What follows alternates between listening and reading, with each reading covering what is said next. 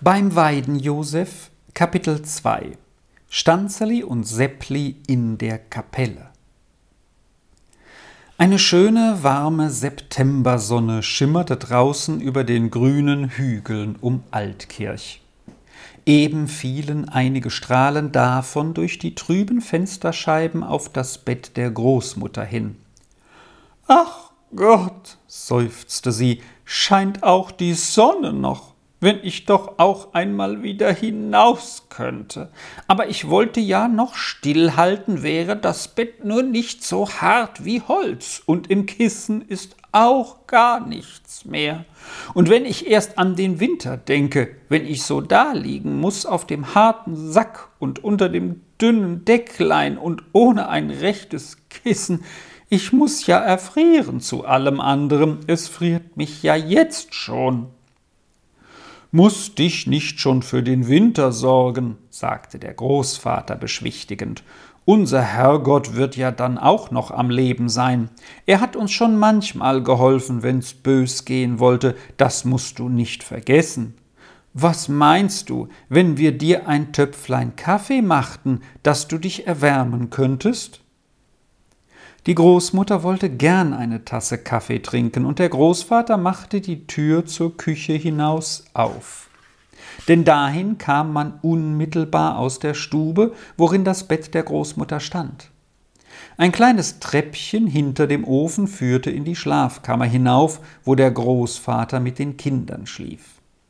Er winkte jetzt dem Stanzeli, dass es mitkomme, und gleich schoss auch der Seppli nach, denn er musste zusehen, was etwa Essbares zubereitet wurde. Draußen nahm der Großvater die Pfanne vom Gestell herunter und goss Wasser hinein. Dann sagte er: Stanzeli, was kommt zuerst? Zuerst muss ich Kaffeebohnen mahlen, berichtete das Kind und setzte sich gleich mit der alten Kaffeemühle auf den Schemel und drehte mit aller Kraft. Aber es musste ihm etwas an der Sache nicht gefallen.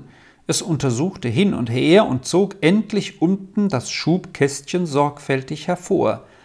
Da lagen, anstatt des schönen Pulvers, das sich da finden sollte, große Brocken, fast halbe Kaffeebohnen darin.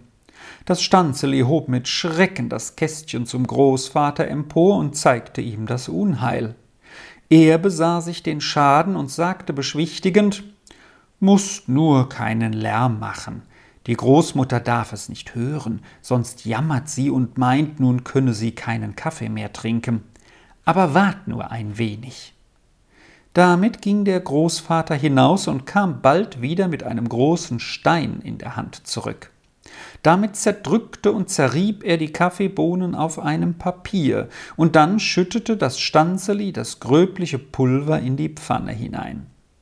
Als aber bald darauf die Großmutter ihre Tasse in die Hand bekam, rief sie klagend aus Oh weh, da schwimmen die großen Körner oben auf, die Kaffeemühle ist zerbrochen. Oh, wenn sie nur noch bis zu meinem Tode ausgehalten hätte, wir vermögen keine neue mehr zu kaufen. Aber der Großvater sagte in besänftigendem Ton Muß dich nicht kränken deswegen, mit Geduld ist manches in Ordnung zu bringen. Ja, schon, aber keine Kaffeemühle, jammerte noch einmal die Großmutter.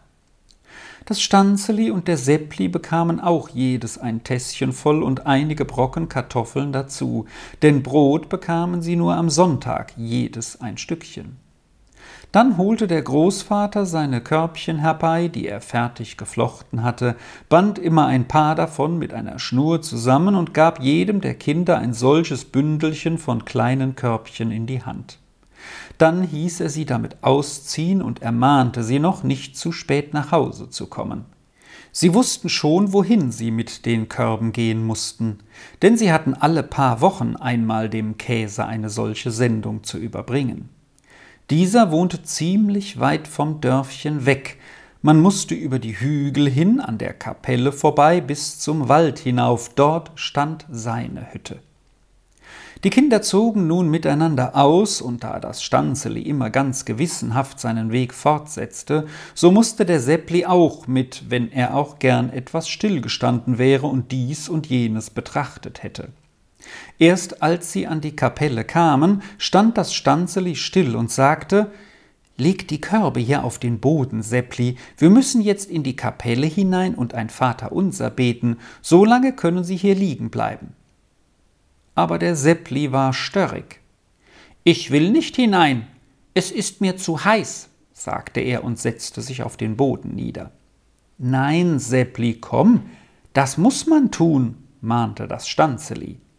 Weißt du nicht mehr, dass der Pater Clemens gesagt hat, wenn man an einer Kapelle vorbeikomme, müsse man immer hinein und etwas beten? Steh auf und komm schnell.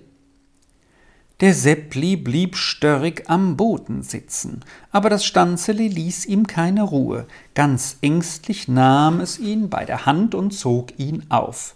Du musst kommen, Seppli, es geht gewiss nicht gut so. Du solltest auch gern beten.